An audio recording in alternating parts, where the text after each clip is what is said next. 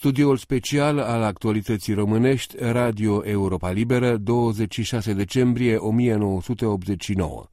Moderatori Mircea Vasiliu, Neculai Constantin Munteanu, Raluca Petrulian, Max Bănuș, Gelu Ionescu, Mircea Carp, Doina Alexandru, Vladimir Socor și Sorin Cunea. Colaborează la program Virgilie Runca, Ion Ioani, Danca Croitoru, Șerban Dimitriu de la Paris, Vladimir Krasnoselski de la Geneva, Jean Steiger de la Tel Aviv, Peter Sobo de la Budapesta. Din sumar, cazul Petre Mihai Băcanu de la ziarul România Liberă, mesaje de la scriitorii rămân din exil Lucian Raicu, Vintilă Horea și Ion Negoițescu, un mesaj de la Pavel Hâncu, student la Conservatorul Gheorghe Muzicescu din Chișinău, dramaturgul Eugen Ionescu despre judecarea, condamnarea și executarea cuplului Ceaușescu, mesaje de la români stabiliți în străinătate. Doamnelor și domnilor, bun găsit la studioul special al Europei Libere, în a cincea zi de la Revoluție și a doua zi de Crăciun. Pentru prima oară am auzit pe calea undelor, pe calea undelor libere românești, vocea profesoarei Doina Cornea, căreia dumneavoastră, noi, românii de pretutindeni, datorăm atât de mult. Colegul nostru, Nicolae Constantin Munteanu, aflat în redacție de la 6 dimineața, este acum din nou în studio. Mircea Vasiliu, am ținut în mod deosebit să rămân, pentru că toată dimineața am tot anunțat o corespondență sau o declarație din partea ziaristului Petre Mihai Băcanu, eliberațiile astea din închisoare, corespondență care a venit prea târziu ca să o mai pot introduce în emisiune până la ora 12 când ne-am încheiat emisiunea. Ea, după aceea am aflat, dar atunci nu știam, ar fi avut timpul necesar să intre, pentru că nu are decât vreo două minute, însă nu era cronometrată și nu știam ce să fac. De care am rămas în mod special. Trebuie să spun că nu-l cunosc pe domnul Petre Mihai Băcanu, nu l-am întâlnit niciodată, îl știu doar din articolele sale din România Liberă pe care le-am citit și care adeseori mi-au folosit ca material documentar în alcătuirea emisiunilor noastre. Nu-l cunosc, însă am o importantă datorie morală față de el. Nu are rost să o explic acum aici, sunt convins însă că într-o bună zi ne vom întâlni, vom bea bere sau un pahar de vin românesc la un restaurant în București și ne vom povesti mai multe. Este motivul pentru care am ținut în mod special să rămân pentru a-l prezenta pe scurt cu cât am găsit în dosarele noastre. Așadar, trei ziariști și un tipograf au fost arestați la începutul acestui an judecați și condamnați la diverse pedepse. Este vorba, cum ziceam, de domnul Petre Mihai Băcanu, 47 de ani, și de Anton Uncu, 41 de ani, de la cotidianul România Liberă, pe atunci nu prea liberă, de Mihai Creangă de la revista România Pitorească și de linotipistul Alexandru Chivoiu. Ei au fost acuzați că au imprimat și difuzat manifeste cu îndemnul de a opune rezistență regimului dictatorului și teroristului Nicolae Ceaușescu. Manifestul cuprindea chiar și aprecieri de bine la adresa politicii de început a regimului, fiind în același timp expresia dezamăgirii, deoarece regimul Ceaușescu s-a dezvoltat ca un regim de oprimare a drepturilor și libertăților fundamentale ale omului, ca un regim al corupției, al frigului și foametei, obligând poporul român la cultul persoanei dictatorului și nevestei lui. Cei trei ziariști și-au intitulat activitatea Acțiunea R, Petre Mihai Băcanu va explica în declarația lui de ce, iar manifestul purta motoul Morbul Puterii. Arestarea lor a fost însoțită de percheziții nocturne, în urma cărora au fost confiscate o serie de manuscrise, au fost de asemenea interogați membrii familiilor, soțiile și copiii. Anton Uncu și Mihai Creangă nu au fost condamnați la închisoare, însă au fost mutați din București în orașe de provincie. Nici acum nu știm exact ce s-a întâmplat cu linotipistul Alexandru Chivoie, dar o să aflăm. În schimb, știm că Petre Mihai Băcanu a fost condamnat la șase ani închisoare și a fost eliberat în aceste zile ale adevăratei descătușări de sub jugul ceaușismului. A fost eliberat în aceste zile iar azi de dimineață, în calitate de ziarist liber și de om liber, într-o țară liberă, a vorbit cu redactorii postului de radio Europa Liberă. Să ascultăm confesiunea. Aș dori în primul rând să mulțumesc uh, întregii prese mondiale, uh, în special uh, colegilor de la Europa Liberă pentru tot sprijinul pe care ni l-a acordat în activitatea noastră. Evident, noi nu știam nimic de ceea ce se întâmplă afară, fiind arestați. Am să vă spun în două cuvinte despre organizația noastră. Se numea Alianța R de la restructurare, reconstrucție, redresare, redeșteptare națională. Din grupul nostru făceau parte ziariștii Mihai Creangă și Anton Luncu, tipograful Alexandru Chivoiu, economista Elena Gheorghe și matricerul Nicolae Neacșu. Evident, aceștia sunt, acestea sunt persoanele care au fost arestate. Cei care ne-au ajutat sunt cu mult mai mulți și vom, pe parcurs se va ști despre fiecare în parte. Rugămintea noastră este să faceți un apel către toate întreprinderile din țară care și să ne comunice nouă pe diferite căi, chiar și la ziarul România Liberă, să ne comunice cu onestitate ce cadouri erau obligate să facă întreprinderile de zilele de naștere ale ceaușeștilor și acoliților lor. Încă o dată vă mulțumesc pentru tot sprijinul pe care l-am avut în această perioadă. Vă mulțumesc! Avem acum... Nu, să, aș da. vrea să adaug înainte ceva, da. să sperăm că autoritățile vor reexamina cazurile lui Florentin Scalețchi, Lucian Iancu, Alexandru Mateescu, pe care la Constanța îi așteaptă mamele, copiii, familiile lor. Da. Avem acum o nouă corespondență de la Emanuel Valeriu. La telefon Emanuel Valeriu din București. Revin după comunicarea primului material, o știre foarte importantă. Acum aproximativ o oră, televiziunea a retransmis imagine din cursul acestei nopți în care au putut fi văzuți soții Ceaușescu la vizita medicală și, mă rog, tot ce s-a spus în cursul dimineții. După care s-a văzut o curte de țară, o curte de țară, în fundul căreia era un zid la poalele căruia zăcea un uh, cadavru feminin, greu de identificat, și unul bărbătesc. Aparatul uh, operatorului s-a îndreptat spre figura acestuia, dându-l până la bust și l-am recunoscut pe Nicolae Ceaușescu cu ochii deschiși. Ni s-a anunțat că peste puțin timp, mă rog, vom avea un reportaj mai amplu din timpul desfășurării procesului.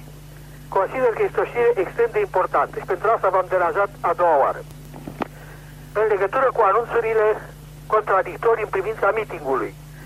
Uh, acest fenomen uh, nu se întâmplă numai în București, ci și în alte orașe ca Bacău, Buzău și, în general, în marile orașe ale țării. Uh, rezultă de aici că, probabil, există ceva organizat mult mai amplu și pe care, deocamdată, organizatorii ordinei publice nu-l pot controla. Apelurile repetate ale radioului și televiziunii și invitația ca oamenii să nu meargă la aceste meeting-uri, nu știm dacă vor putea să uh, acopere uh, marja de primejdie pe care o presupunem la această oră.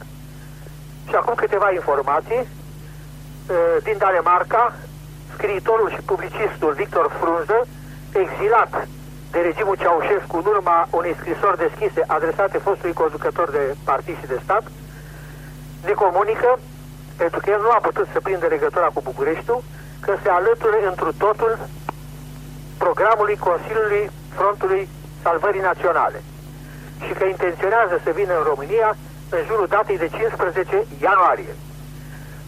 Unii ascultători ne roagă să se transmită la microfonul Europei Libere dorința lor expresă ca uh, cei din Ministerul Transporturilor și Comunicațiilor să anuleze prevederea potrivit căreia nu se pot efectua convorbiri cu străinătatea de la domiciliu decât o dată la trei luni, cea de-a doua solicitare fiind taxată din start cu uriașa sumă pentru buzunarele noastre de 500 de lei.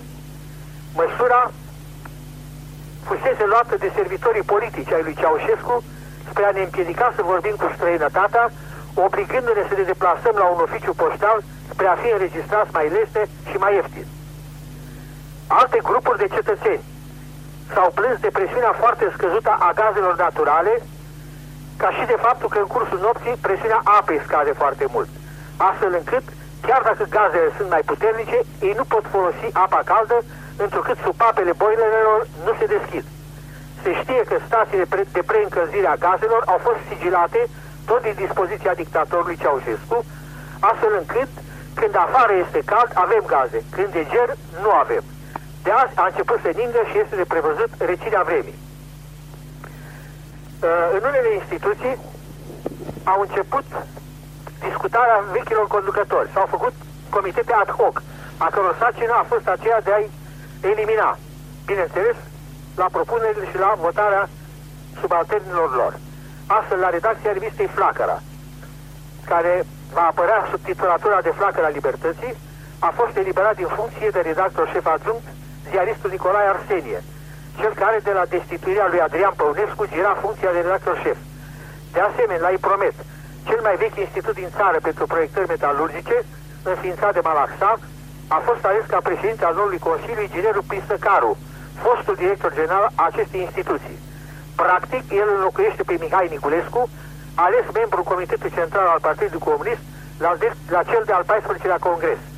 De sublinia că Prisăcaru fusese desărcinat cu ani în urmă, în 1978, deoarece în cadrul unei ședințe a unei comisii a Marii Adunări Naționale, din care făcea parte, a solicitat mărirea pensiilor de mizerie, rămânând la șef de atelier. La data respectivă, Europa Liberă s-a ocupat mai pe larg de acest caz. Uh, vă mulțumesc! În cursul serii vom reasculta primul reportaj primit astăzi de la Emanuel Valeriu. Raluca? Uh, Max Bănuș, uh, știm că ai petrecut multe ore la telefon și te rugăm să spui ce noutăți ai. Da, foarte multe ore, dar în special cu colaboratorii programelor mele, fiindcă cu ei pot discuta mai ușor. Primul material, prima relatare îi aparține lui Cerban Demetriu și este consacrată, bineînțeles, reacțiilor din mass media franceză. Max Bănuș, Franța e o țară de tradiție democratică. În plus, anul acesta a sărbătorit bicentenarul Revoluției din 1789. Deci reacția de întâi este dorința generală de a fi văzut un proces, de a fi auzit revelațiile ce ieșeau la iveală. Oamenii judecă lucrurile după regulile vieții de aici. Totuși, am auzit și păreri de oameni chipzuiți care au admis că într-o situație care n-a mai fost cunoscută nicăieri în Europa, se reacționează altfel decât într-o lume normală. Un francez a emis chiar ipoteza că cei doi călăi s-au sinucis și că era preferabil să nu se spună aceasta acum. Mai mulți francezi care trăiesc îngrijorarea ca și mine mi-au telefonat singur ca să-mi spună bine că s-a terminat, acum o să se revină la normal în țara dumneavoastră. O doamnă, altfel pașnică, de obicei, mi-a spus, aș fi vrut și eu un proces, dar m-am gândit că dacă eram româncă, aș fi vrut ca Ceaușescu să fie cât mai repede masacrat. Primul ministru interim Lionel Jospin s-a exprimat moderat. Desigur, este grav, poate că am fi dorit un proces, dar după tragedie există și acum o speranță. În ce privește presa, am să citesc câteva însemnări din presa de azi. După oroare, răzbunare, Figaro. Un proces ca la Nürnberg era preferabil unei rafale de mitralieră, François. Ceaușescu executat, titlu în L'Humanité, care continuă, numai poporul român putea decide de soarta lui. Alte titluri, crimă și pedeapsă, moartea tiranului, executat, ni s-a furat un proces și câteva comentarii un rezultat asemănător lui Mussolini. Nu există pedeapsă suficientă pentru asemenea monstru. Poate că ura a depășit rațiunea? Nu suntem calificați pentru a judeca ce au însemnat 40 de ani de ură acumulată. Poate că românii au vrut să se întoarcă mai repede din acest coșmar. Sau, probabil, au vrut ca să se termine mai repede cu miasmele degajate de acest tiran. Poate că a existat dorința ca să nu se scoată la iveală amănunte ce ar fi deranjat pe mulți. Deci, în linie generală, majoritatea, judecând democratic, ar fi vrut un proces. Dar admit că s-a putut face și altfel. Dacă îmi îngădui să-mi spun și modesta mea părere, eu cred că stând la căldură, apărați de legile democratice, la 2000 de kilometri de țară, nu ne este îngăduit. Ar trebui să fim, avem puțin bun simț și puțină umilință să judecăm noi ce au putut să gândească și cum să reacționeze oamenii care stau acolo sub teroare de atâtea zile. Am avut astăzi dimineață Bucureștiul la telefon, am vorbit cu un prieten și mi-a spus că stau de 5 zile terorizați, culcați pe burtă, nu se poate mișca nimeni, e îngrozit, așa că poți să iei o hotărâre normală. În schimb, vreau să spun ceva. Astăzi la ora 1, studioul programului 2 al televiziunii franceze care are o echipă permanentă în București, la ambasada franceză și transmit prin satelit în direct aici, au luat primul interviu noilor conducători, imediat după ce s-a anunțat formarea noului guvern, respectiv lui Ion Iliescu și lui Petre Roman. Prima impresie, după mine, remarcabilă, este faptul că amândoi au vorbit într-o franceză curentă. Ion Iliescu s-a exprimat foarte frumos în franceză și a admis că a fost poate o hotărâre luată prea în pripă, pentru că întrebarea a fost directă. Este ultimul abuz al dictaturii sau este prima greșeală a democrației? Și răspunsul a fost destul de uh, civilizat. Poate că aveți dreptate, că e prima greșeală a democrației, dar e greu acum să formulăm o judecată. Noi am hotărât și amândoi au lăsat să se înțeleagă, în special Petre Roman, care vorbește o franceză curentă, splendidă, inginer, Petre Roman, un băiat tânăr, foarte prezentabil, drăguț, în pulover era, că uh, erau într-o loc unde erau în pericol de a fi scoși de operații de comandă. S-a înțeles clar. În situația care este acum, erau în pericol să fie recuperați de operații de comandă a securiștilor. Deci au trebuit să aleagă această formulă. Și cu foarte multă resemnare admiteau că poate să fie o greșeală, dar nu e momentul acum să judecăm. În final, Max, vreau să mai spun o veste de ajutor Având unele relații cu conducerea uzinilor Renault, am luat azi dimineață legătura cu ei spre a sugera un ajutor pe care îl bănuiam urgent, și anume piese de schimb pentru ambulanțele Dacia, respectiv Renault 12. Am avut cu ocazia asta plăcuta surpriză să aflu că în ciuda zilelor Crăciunului, conducerea uzinilor a și decis organizarea imediată a unei coloane de ajutor ce va pleca neîntârziat pe România. Natural, au acceptat sugestia mea și deci vor pleca spre București, cred, cât mai curând și aceste piese. Vi s-a adresat din Paris Șerban Demetriu. Îi mulțumesc lui Șerban Demetriu și, deși știu că în Elveția astăzi nu au apărut ziare, L-am chemat la telefon pe Vladimir Krasnoselski și l-am întrebat, bineînțeles, despre reacțiile mass mediei elvețiene. Știrea parvenind seara târziu, iar dintre jurnale apărând numai puține în zilele de Crăciun, nu se poate încă evalua reacția presei scrise la executarea cuplului infernal. Pe afișe, manșetele anunță, citez, tiranul a fost executat. În interior însă găsim mai ales relatările de la București. În schimb, ziarele continuă să se facă ecoul mișcărilor de solidaritate. Astfel, în cantonul Vale, comuna Monte, s-a creat un centru pentru colectarea ajutoarelor. Corpul elvețian pentru asistență în caz de catastrofe a sosit la Belgrad în drum spre București. Crucea Roșie Elvețiană, Caritas, întrajutorarea protestantă, asociate cu Lanțul Fericirii, a trimis un convoi de camioane încărcate cu diverse produse. Organizația Biserica în Nenorocire a trimis alimente și medicamente la Timișoara. În fine, coordonarea elvețiană a operației satele românești a anunțat că va trimite ajutoare direct în satele adoptate. Lanțul Fericire va colecta și suma de 500.000 de, mii de franci, cu care se vor cumpăra medicamente și alimente nealterabile. În sfârșit, la Geneva, nou creata asociație SOS România, împreună cu Médecins du Monde, a deschis un stand pentru colectări care începe să lucreze de azi.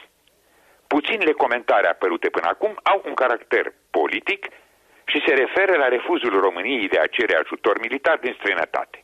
Referindu-se la aceasta, Claude Monnier scrie în La Suisse, este un fapt esențial pentru mândria românilor după atâtea umilințe și pentru calitatea viitorului lor, fiindcă o cerere de ajutor militar nu numai că i-ar fi păgubit de o parte din victoria lor de plină, dar ar fi creat și complicații interne și internaționale de care nici România, nici Europa nu au deloc nevoie.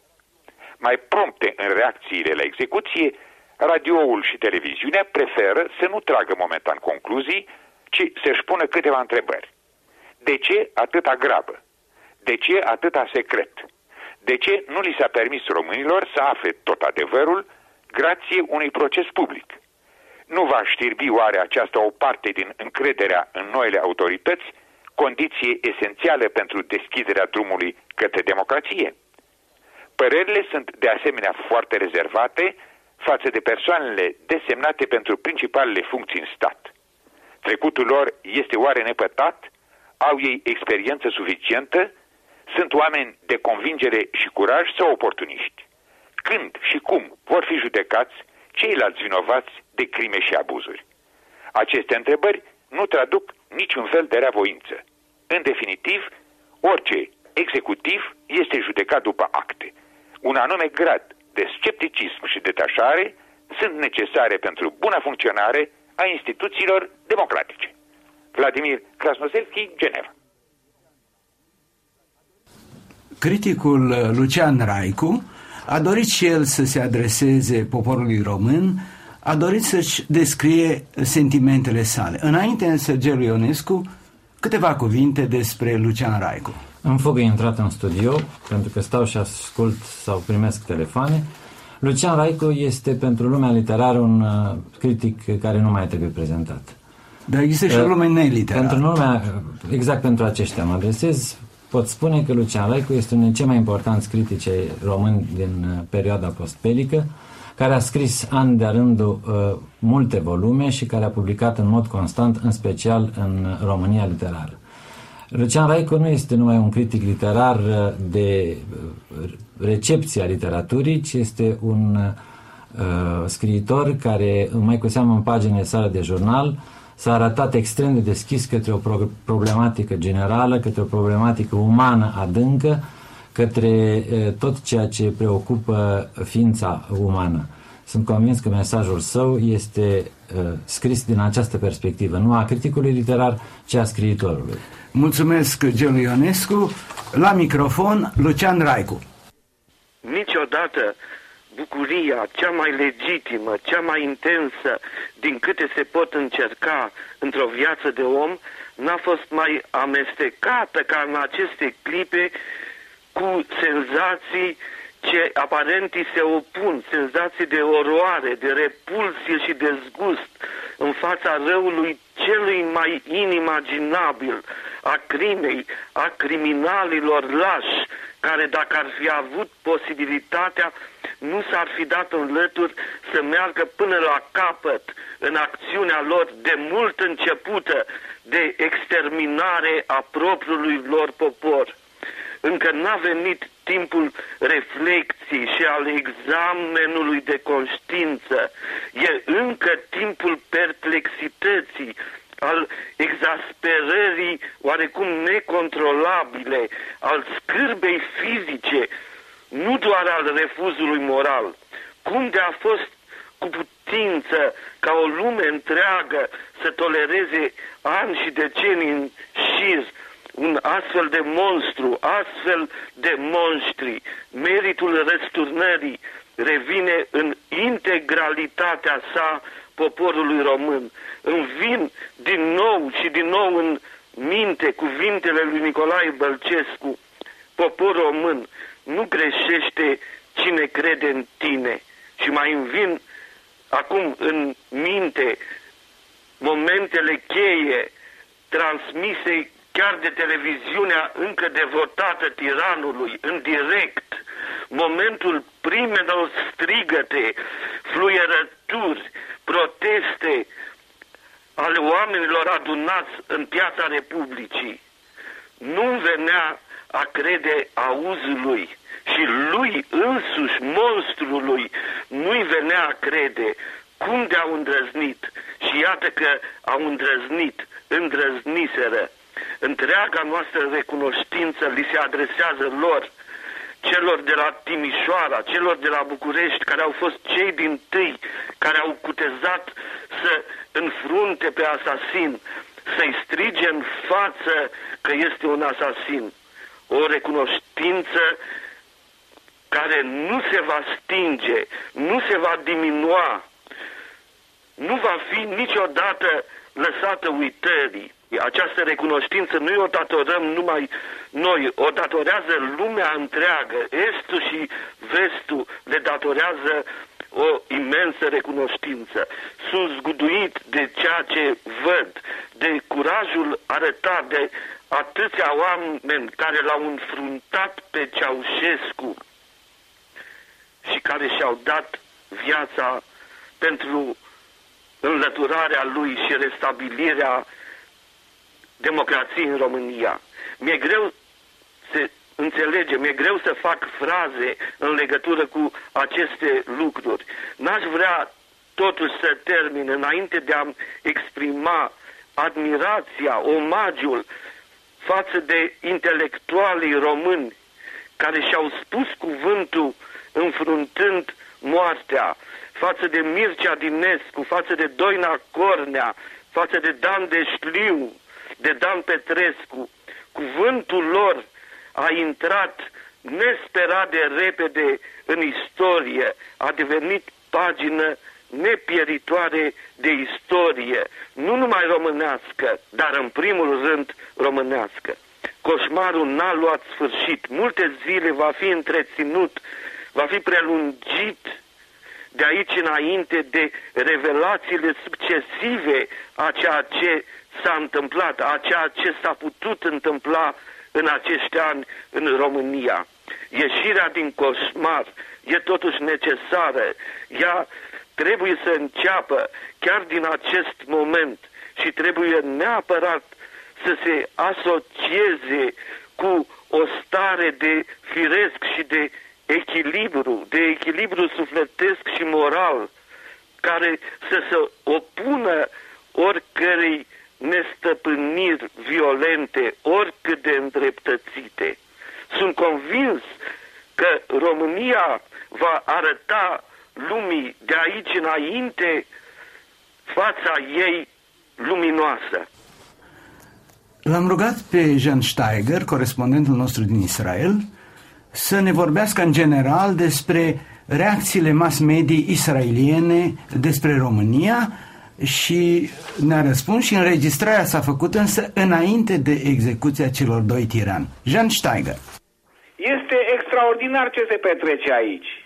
Pur și simplu nu am cuvinte suficiente și nici timpul necesar la dispoziție pentru a comunica ascultătorilor din România și din străinătate înfrigurarea, interesul, preocuparea manifestate aici nu numai de originari din România, care nu sunt puțini, în jur de 400.000 de persoane, dar de întreaga populație a țării.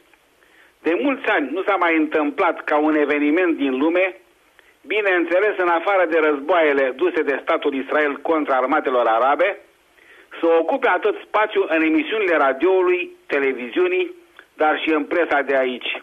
Încă de vinerea trecută, imediat ce a devenit cunoscută știrea fugii lui Ceaușescu din București, radioul israelian a înființat un studio, cam la fel ca cel de la Europa Liberă, care este adevărat că nu a transmis zi și noapte, dar a relatat zilnic până la șase ore, fără întrerupere, știri despre luptele de la București și din alte orașe ale României, despre măsurile luate de Consiliul Frontului Salvării Naționale și atâtea altele. Dar nu numai știri. Erau luate interviuri unor specialiști ai situației din România, unor israelieni de origine română, iar comentatori politici apreciau evoluția evenimentelor. Radio București era ascultat în permanență în studio, unde un redactor al emisiunii în limba română a radioului israelian traducea în direct în ebraică toate știrile primite. Mai mult încă, s-au recepționat, cred că prin satelit, și emisiunile televiziunii române libere, care erau traduse imediat. Dar asta nu este totul. Dificultatea stabilirii legăturii telefonice cu Bucureștiul a făcut redactorii radioului să apeleze la serviciile unor radioamatori israelieni care se află în contact cu radioamatori români. Radioamatorul Eyal Raskin a comunicat la radio o mulțime de amănunte recepționate de la un coleg al său din București, pe nume Petre, după care a avut o legătură prin radio și cu un radioamator din Timișoara.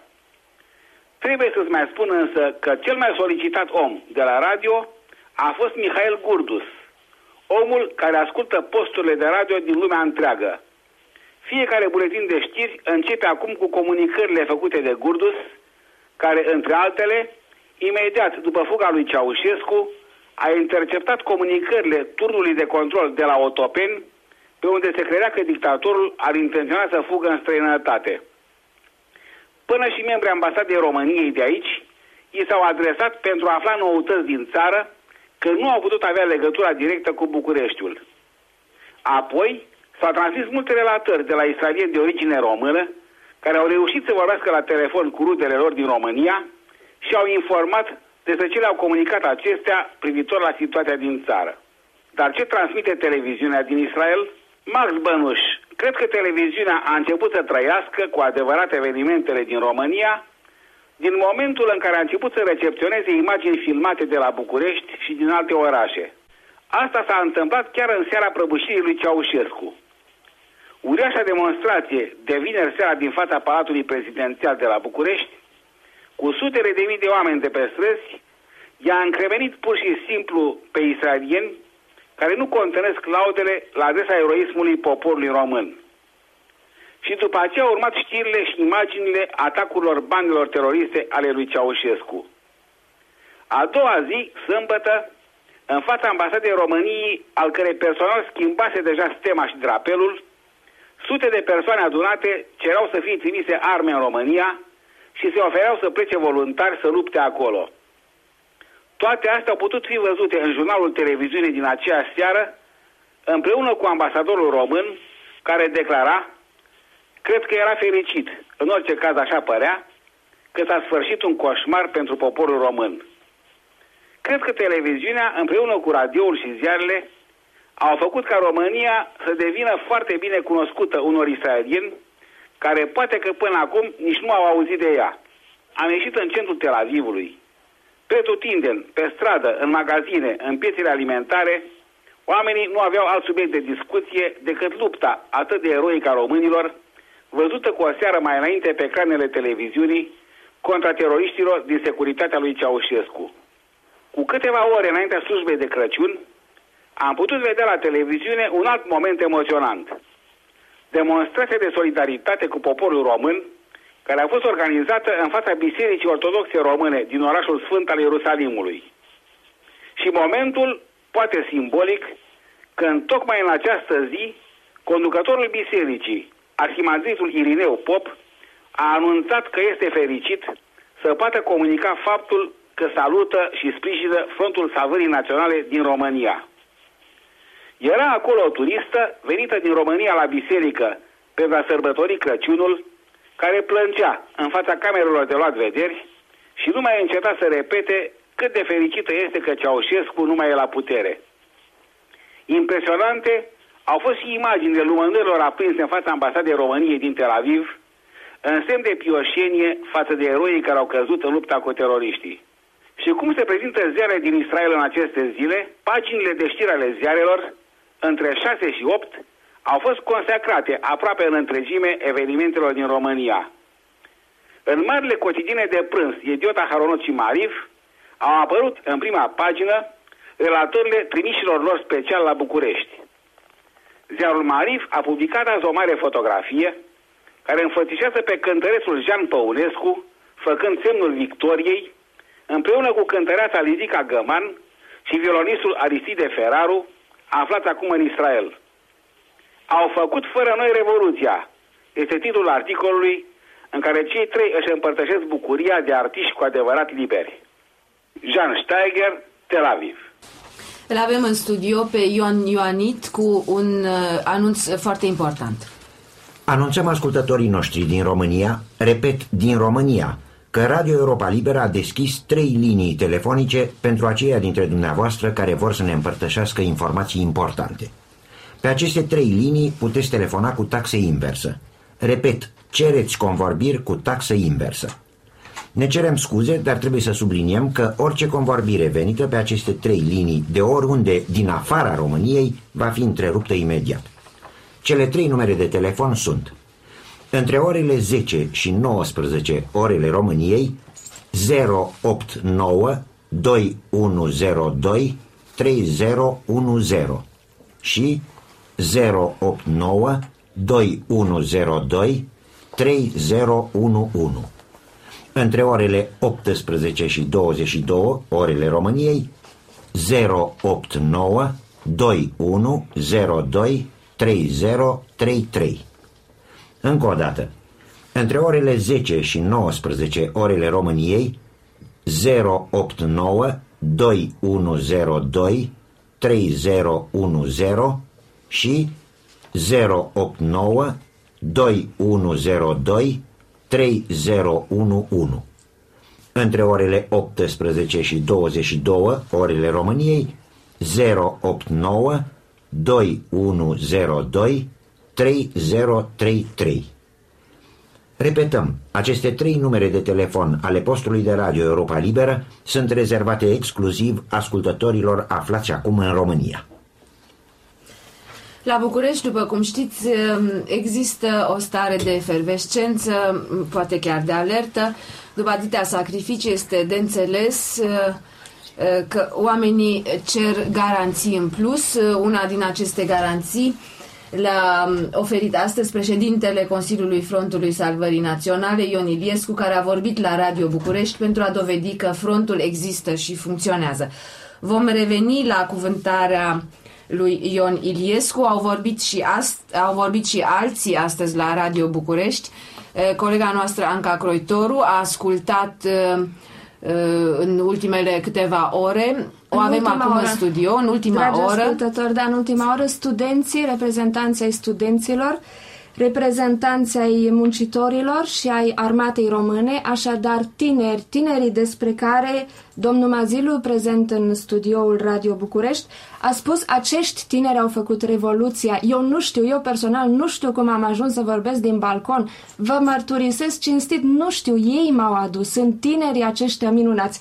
La un moment dat a revenit, voi reveni și eu, în momentul în care studenții își citeau programul comun, proiectul de program comun, cu insistând asupra faptului că ce minunate idei au acești tineri care au eliberat țara noastră. Deci, uh, un reprezentant al Centrului Universitar București, de la microfonul Radio București, a prezentat programul comun sau așa zisul proiect de program comun care urmează să fie discutat în ziua de 28 decembrie, lansând un apel către toți studenții, către toate facultățile, către toate universitățile din țară să se prezinte în ziua de 28 decembrie la ora 10 pentru discutarea acestui program.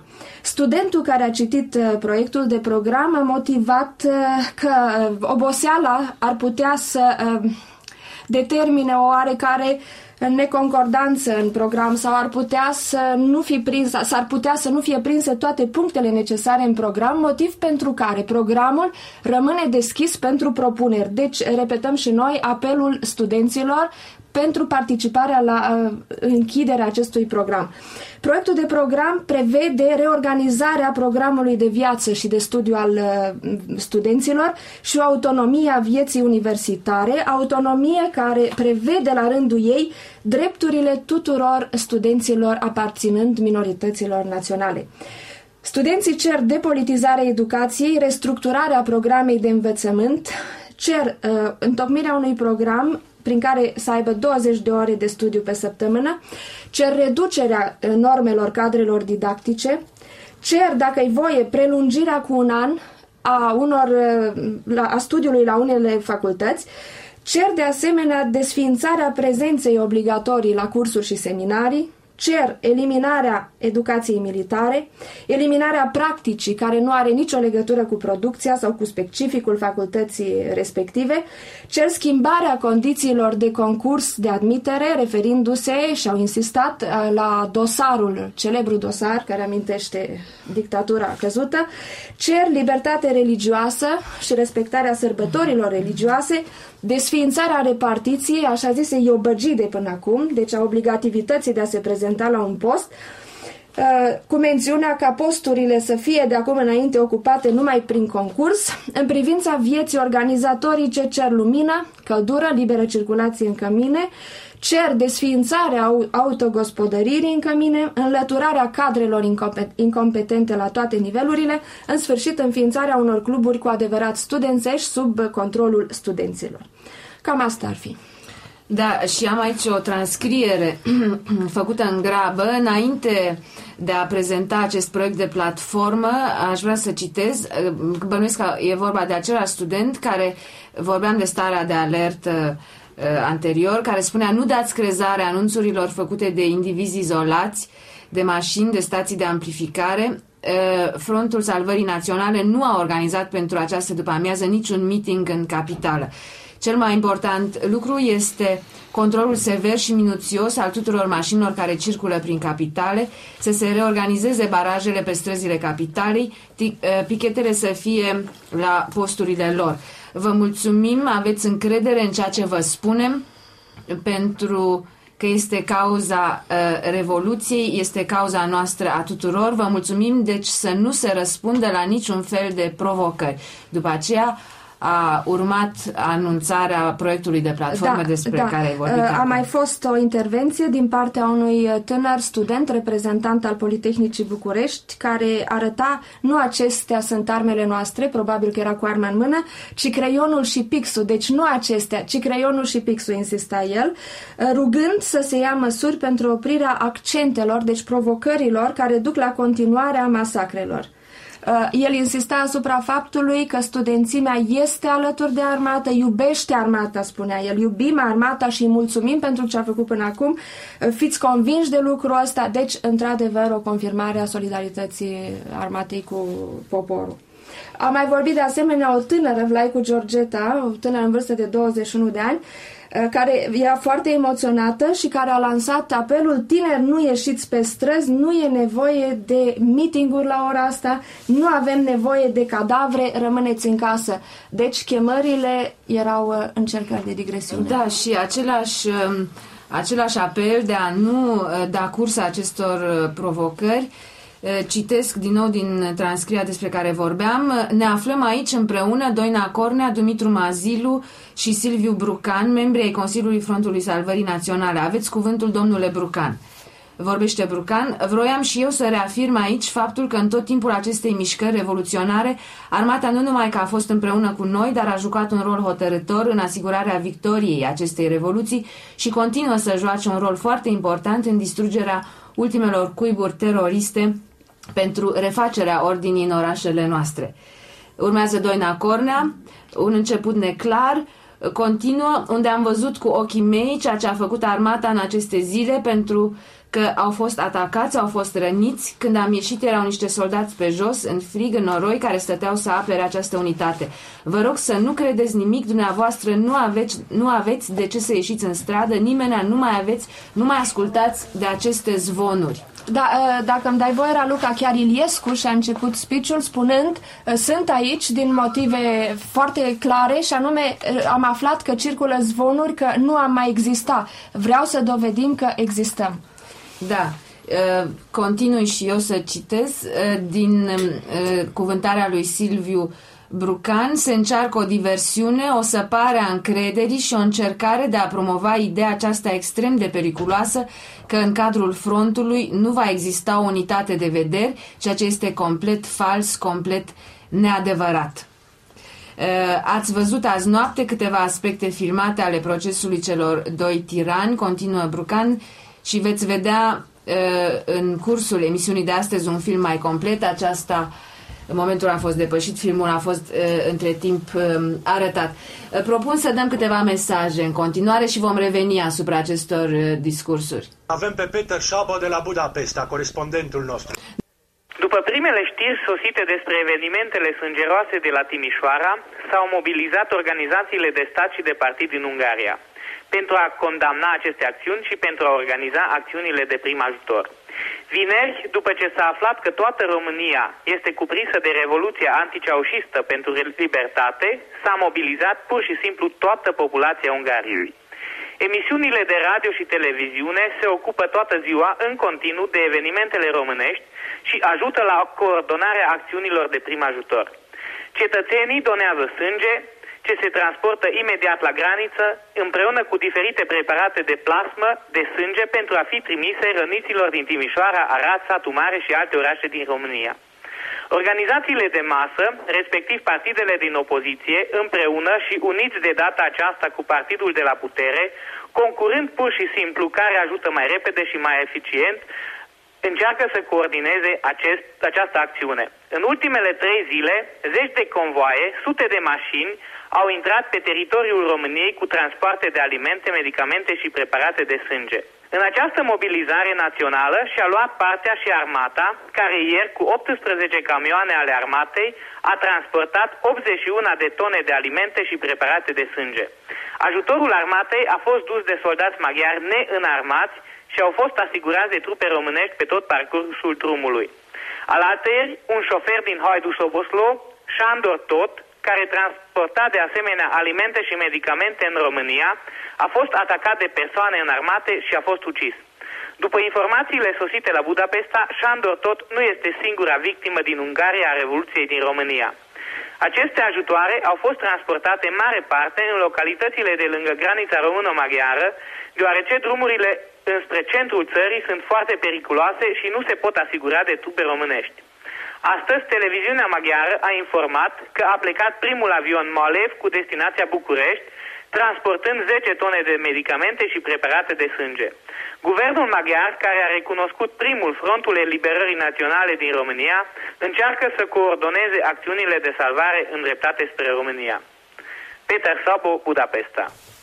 După această relatare, care nu a fost un mesaj așa cum credeam eu, deci după această relatare de la Budapesta, transmit eu un mesaj și anume din partea doamnei Adriana Schmidt, care face apel din partea Comitetului pentru Ajutorarea Românilor către toți medicii din Stuttgart, Karlsruhe, Heidelberg, pentru a ajuta în procurarea de siringi, ace, mânuși sterile, materiale dezinfectante, pansamente, analgetice, antibiotice, pentru un transport care pleacă mâine 27 decembrie spre Timișoara. Cei care doresc să ajute sunt rugați să sune la telefonul 071144 6354, repet, prefix 071144 6354 sau la doctorul Varsani, telefon 443 712.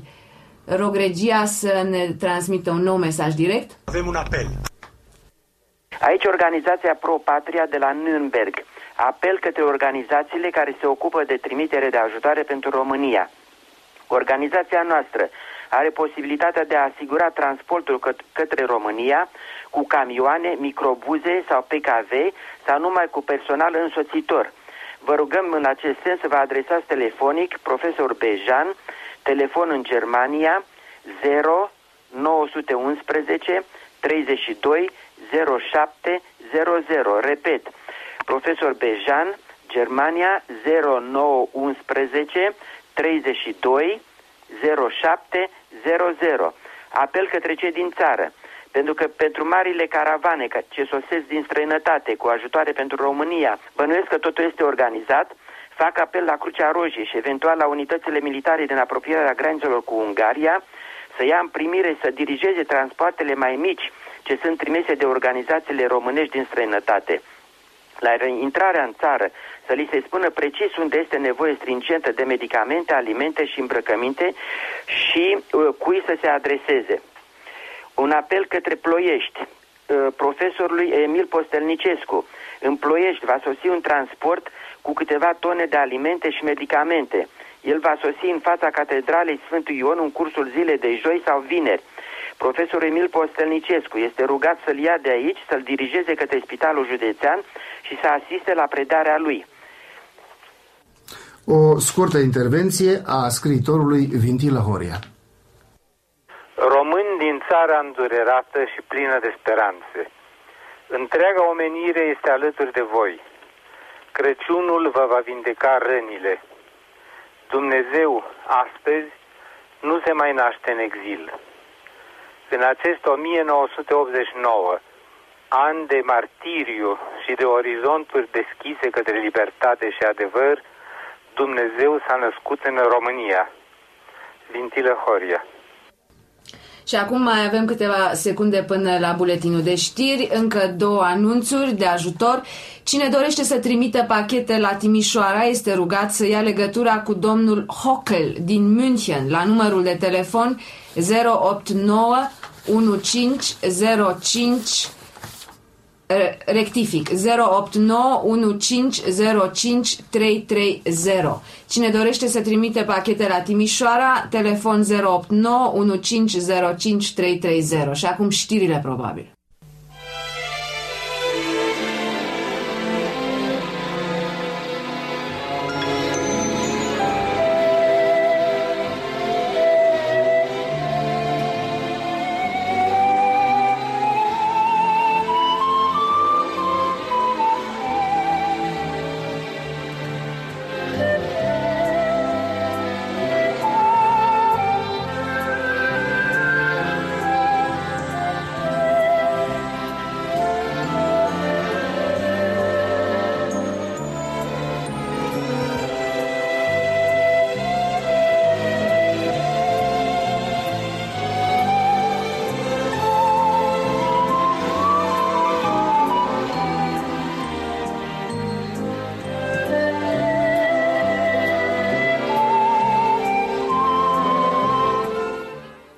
Aici studioul special.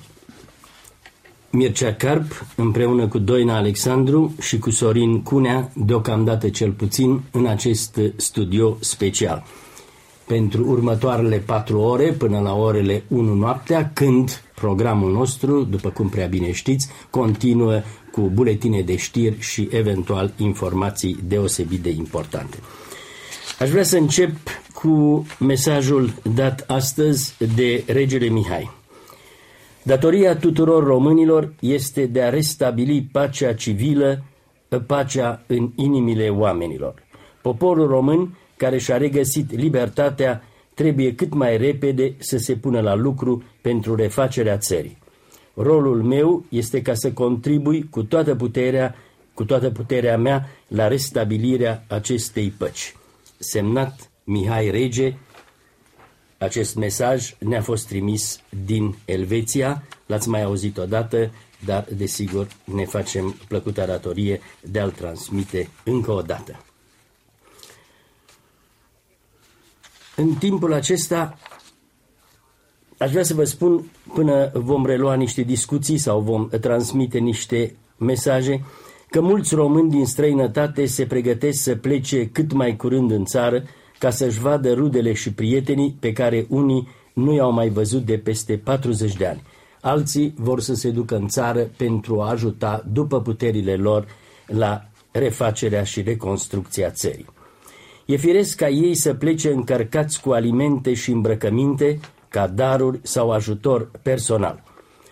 După cum știu, desigur, actualele autorități române, din ordinul fostului tiran, trecerea vămii era o adevărată calamitate, un calvar de-a dreptul umilitor. Călătorii fiind tratați cu dispreț, insultați cu brutalitate și tratați cu suspiciune. Românii din străinătate apelează la Consiliul Frontului de Salvare Națională să dea directive ca începând de acum controlul vămii să se efectueze în mod civilizat, conform uzanțelor din țările occidentale. Firește, în acest moment critic, vameșii trebuie să se asigure că în bagaje nu sunt ascunse arme, stupefiante sau articole de contrabandă.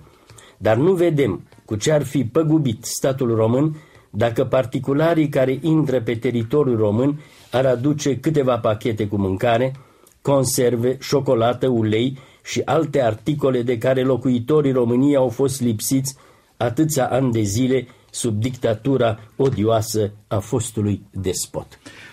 Mircea, cred că în privința taxelor vamale s-a făcut ceva. Radio București a anunțat că toate coletele venite prin poștă din străinătate vor fi supuse unei taxe, eu aș numi o minime, de 15 lei de kilogram, așa încât uh, tot ce, se, tot ce va veni va fi taxat cu această sumă, 15 lei uh, kilogramul. Important însă este ca pachetele să nu fie ținute cu săptămânile, cu lunile, în depozitele vămii, așa cum s-a întâmplat până acum. Se făceau tot felul de șicane, articolele aflate înăuntru, vorbesc de cele alimentare, se alterau, uh, nu mai, uh, nu, nu mai erau consumabile. Deci aici trebuie să-și arate uh, vama colaborarea, interesul față de cetățean să nu țină, să fie operativi. Uh, știm că